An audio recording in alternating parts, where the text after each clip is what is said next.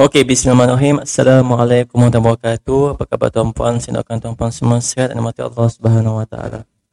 Tuan-puan yang paling penting dalam hidup ni kan, saya rasa adalah kita mula bersangka baik. Belajar untuk bersangka baik dan tidak terlalu fokuskan kepada apa yang kita fikirkan sekarang ni, terutama dalam sudut masalah. Mungkin contoh kita ada masalah dengan kita, kita ada sedikit masalah komunikasi dengan kita punya wife sebagai contoh ataupun masalah uh, dari segi dengan mak ayah kita, adik-adik kita, tuan-puan. Dan apa jua perkara yang kadang-kadang kita buat secara bersendirian kan? Saya sangat sarankan supaya jangan terlalu fokus kepada perkara yang sebenarnya adalah perkara yang tidak patut terlalu difikirkan tuan-puan. Jadi kita fokus pada perkara yang betul-betul membantu untuk mencapaikan target sebagai contoh sekarang tuan-puan ada macam projek nak disiapkan kan? Dan pada masa yang sama ada benda yang kecil atau bukan kecil tapi dari segi perkara yang boleh difikirkan kemudian sebenarnya. Jadi saya nak tuan-puan dan saya sendiri fokus kepada perkara yang patut difokuskan. Okey tuan-puan? Okey hari ni tuan-puan hari ni kan saya nak kongsikan cerita saya tentang bagaimana Allah berikan saya rumah tuan-puan. Rumah secara percuma tuan-puan dan saya akan kongsikan. Alhamdulillah tuan-puan. Saya ingat lagi dalam pukul 11.20 pagi ini kan uh, tahun beberapa tahun lepas tanpa dijangka air tangisan saya berderai jatuh terus menerus sambil saya menutup muka dan terbayang-bayang duit nafkah yang saya berikan minggu lepas hanya dalam 500 lebih tuan 500 lebih. Saya maaf kepada ayah saya. Ayah maaf hanya ada dalam dalam beberapa amal ini yang saya boleh bagi sekarang ni. Maaf mak. Hanya dalam 100 saja boleh bagi untuk di rumah mak. InsyaAllah mak doakan awak gaji RM10,000 sebulan ya saya tengok mak saya. Saya lebih tahu sahabat saya Malik Hairudin yang saya kebuntuan tiba-tiba tahu rumah saya minta keluar rumah yang saya sewa yang sewa beberapa tahun lepas yang di mana uh, dan tu di bandar Sawyana Putra saya buntu tuan-tuan tapi hari itu saya masih ingat lagi di pejabat Dwi Tasik satu di Pemaisuri Tengah-tengah menulis artikel tuan-puan. Tengah-tengah saya menulis artikel untuk kerja sambil mendengar lagu Black Eyed Peas yang Where is the Love? Tiba-tiba ada seorang sahabat hamba Allah ni mesej di Facebook. Dia kata dengan saya Surya jangan risau Saya ada kondo yang tak duduk nak bagi awak. Saya terdiam seketika sebab kata betul ke tuan? Tapi saya belum boleh bayar sekarang. Belum dapat payment lagi. Dia kata tak apa itu bukan masalah Mari datang saya tunjukkan rumahnya. Allah. Saya tak, nak, tak tahu nak luahkan bagaimana perasaannya. Saya mampu menangis di tempat itu Zikir harus biwabi terus menghiasi lidah saya. Air mata saya terus mencurah-curah Menangis sekuatnya bila sampai rumah. Betapa Allah sayang saya sedangkan saya jarang sedekah. Saya selalu marah isteri.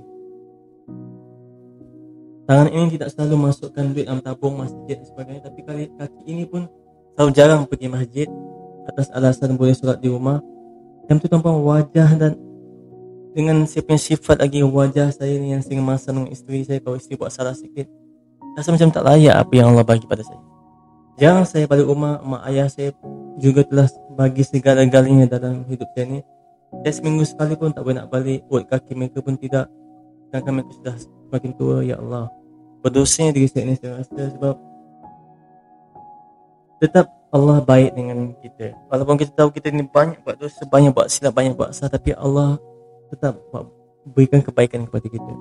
Jadi saya sangat, sangat malu tuan-tuan Saya sangat malu. Sebab saya dapat rumah itu kisahnya begini. Kami dalam keadaan yang terdesak. Sebenarnya tuan-tuan sekalian Bukan salah siapa-siapa Bukan salah keluarga Bukan salah isteri Bukan salah siapa-siapa sahabat-sahabat yang tak mampu menolong Tapi sebenarnya salah diri saya sendiri saya diri sini kerana tak sedar-sedar betapa Allah nak saya berubah.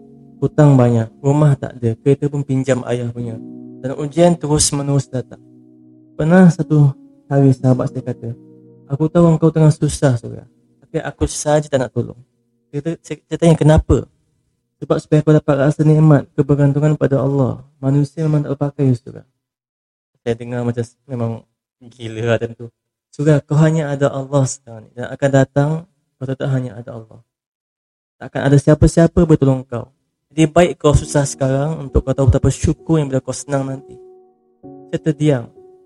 Dia ayat tu sangat deep tuan-puan dia tak tahu betapa peritnya hati menanggung ujian tapi ada betul juga kata-kata dia lalu dia tanya lagi macam mana kau pergi kerja sekarang ni kau ada simpanan ke dia tak ada sejauh ringkas jadi macam mana kau pergi kerja hari-hari sementara menunggu gaji kau masuk dia tanya terus macam soal siasat tu setiap hari aku minta Allah supaya Allah bagi aku belanja RM20 untuk tampang aku makan dan balik naik LRT. Jadi kau dapat tak? Entah macam mana aku setiap hari ada PM aku dekat Facebook untuk beli satu ibu aku. Aku jual RM20. Kata bagus. Jadi setiap hari RM10 tuan-puan. Untuk saya tambang balik dan RM10 lagi boleh saya guna untuk esok hari. Saya ada cerita ni dekat podcast saya sebelum ni cuma saya nak terangkan lagi sedikit tentang struggle tu sebenarnya betul-betul membina diri kita tuan-puan. Dia kata bagus tu teruskan Lepas itu sahabat saya pergi macam tu je. Saya tinggal di dalam pejabat hampir dalam pukul 10 malam. Masih menunggu ada tak Orang yang nak beli e-book saya. Ini kan hari itu masih belum ada yang beli e-book saya tuan-puan. Saya mesej isteri saya Kata sayang abang baik lewat ya sayang. Kerja belum siap. Dan Bunyi mesej telefon berbunyi Isteri saya balas. Dia kata ya bang tak apa hati-hati. Kesayang isteri saya tuan-puan tidak ada yang lebih saya sayang selepas mak saya Fatimah Syam dengan isteri saya Nawar Syikir binti Ali Ahmad. Betapa sabarnya diri dia bertahan hidup susah senang bersama saya. Bukan sebab saya banyak kerja, ya memang banyak kerja tapi saya masih sedang menjual e-book saya di sini online supaya boleh balik rumah naik LRT.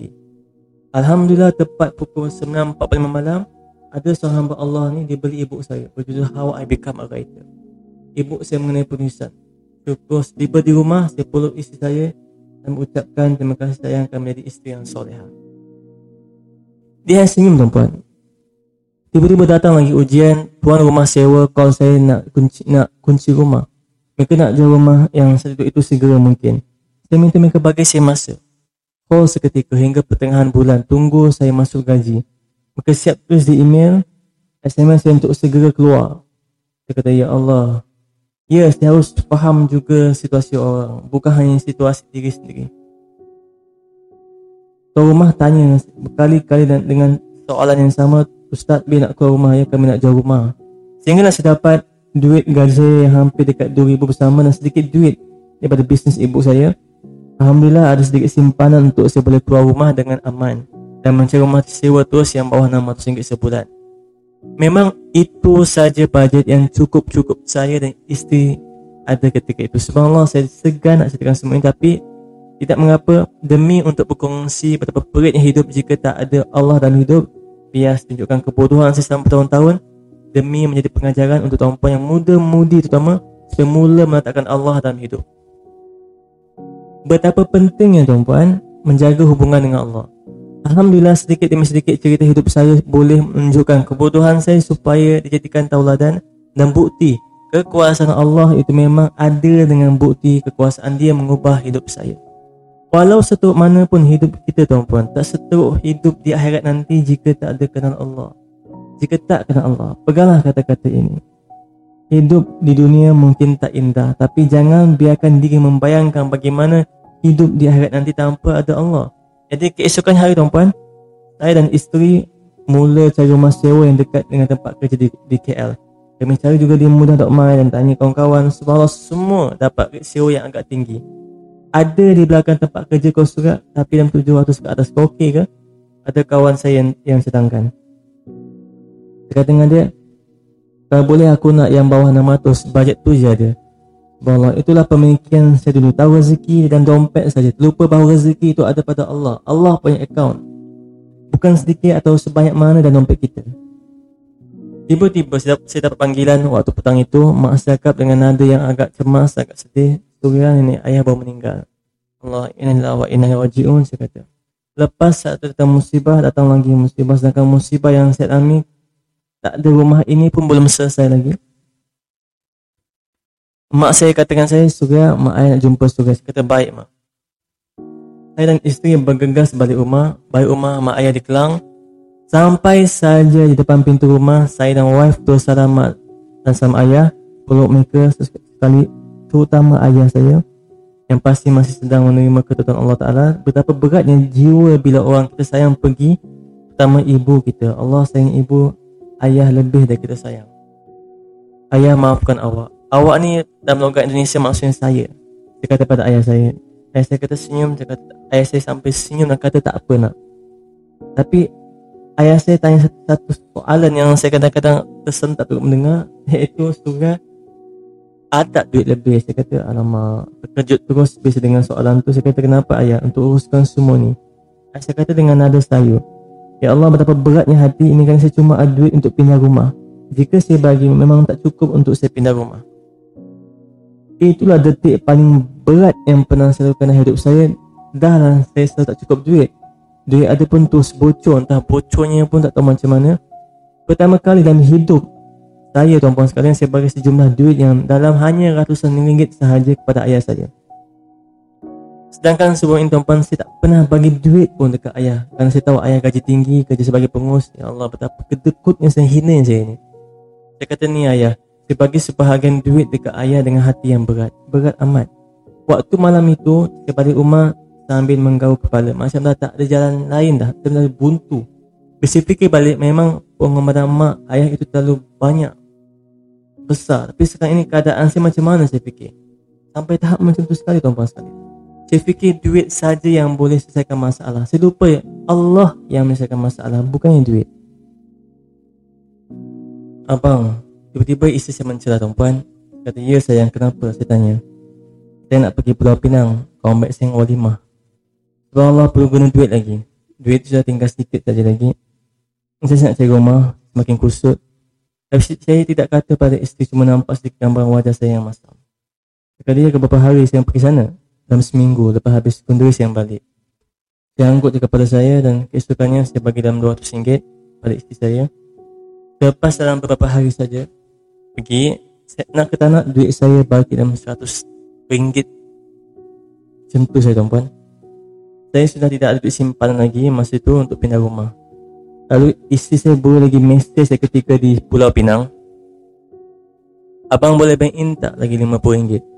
Ah sudah, apa lagi ni? Ya Allah, hati saya runsing. Tidak ada duit buat saya tidak keharuan. Saya tak nampak jalan, stand stand untuk apa lagi sayang?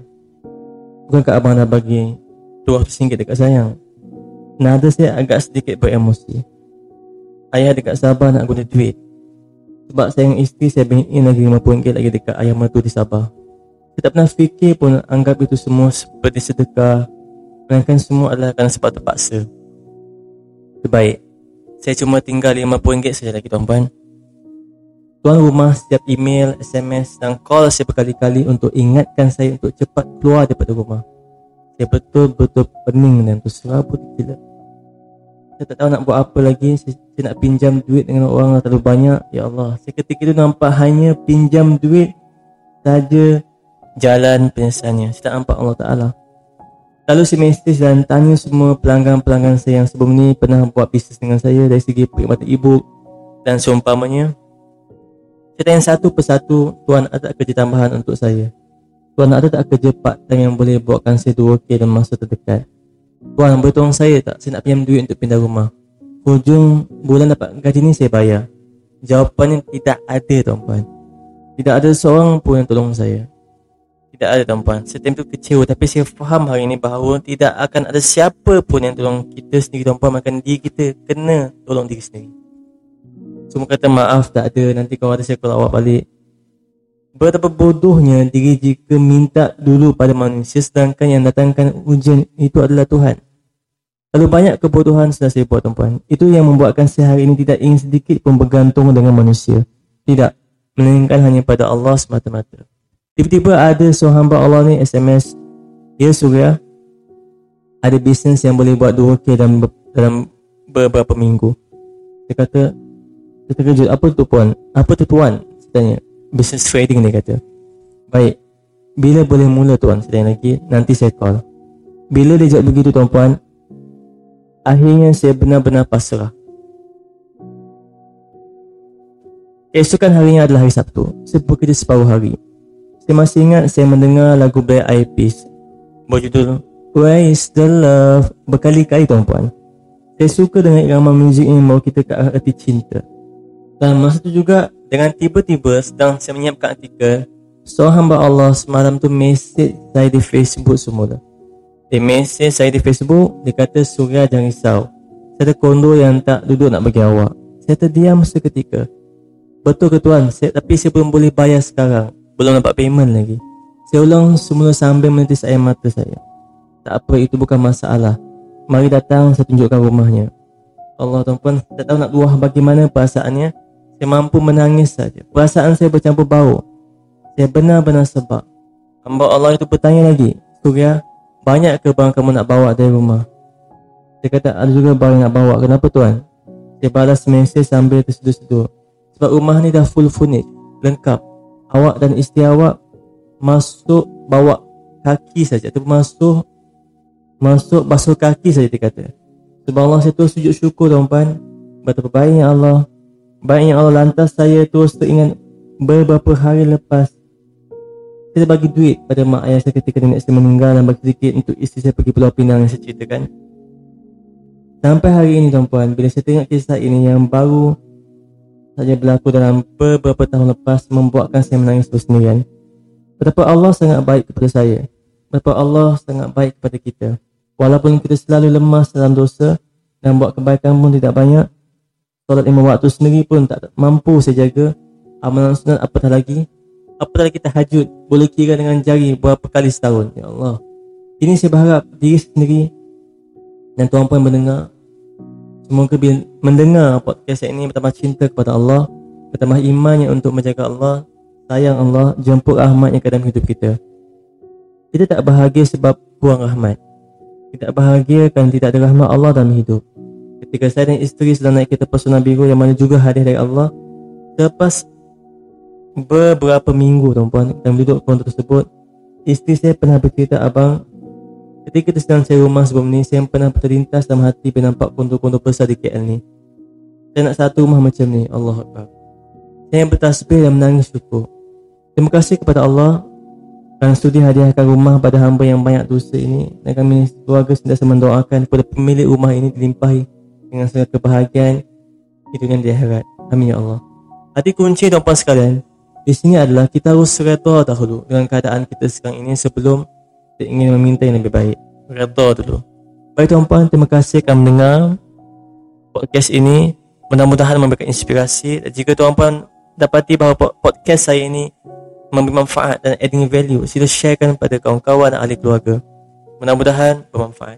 Tuan-puan sekalian Kita berjumpa pada podcast yang seterusnya. Terima kasih kerana mendengar Saya Surah Sufi Dan anda mendengar Surah Sufi Talk Show. Assalamualaikum warahmatullahi wabarakatuh. Peace y'all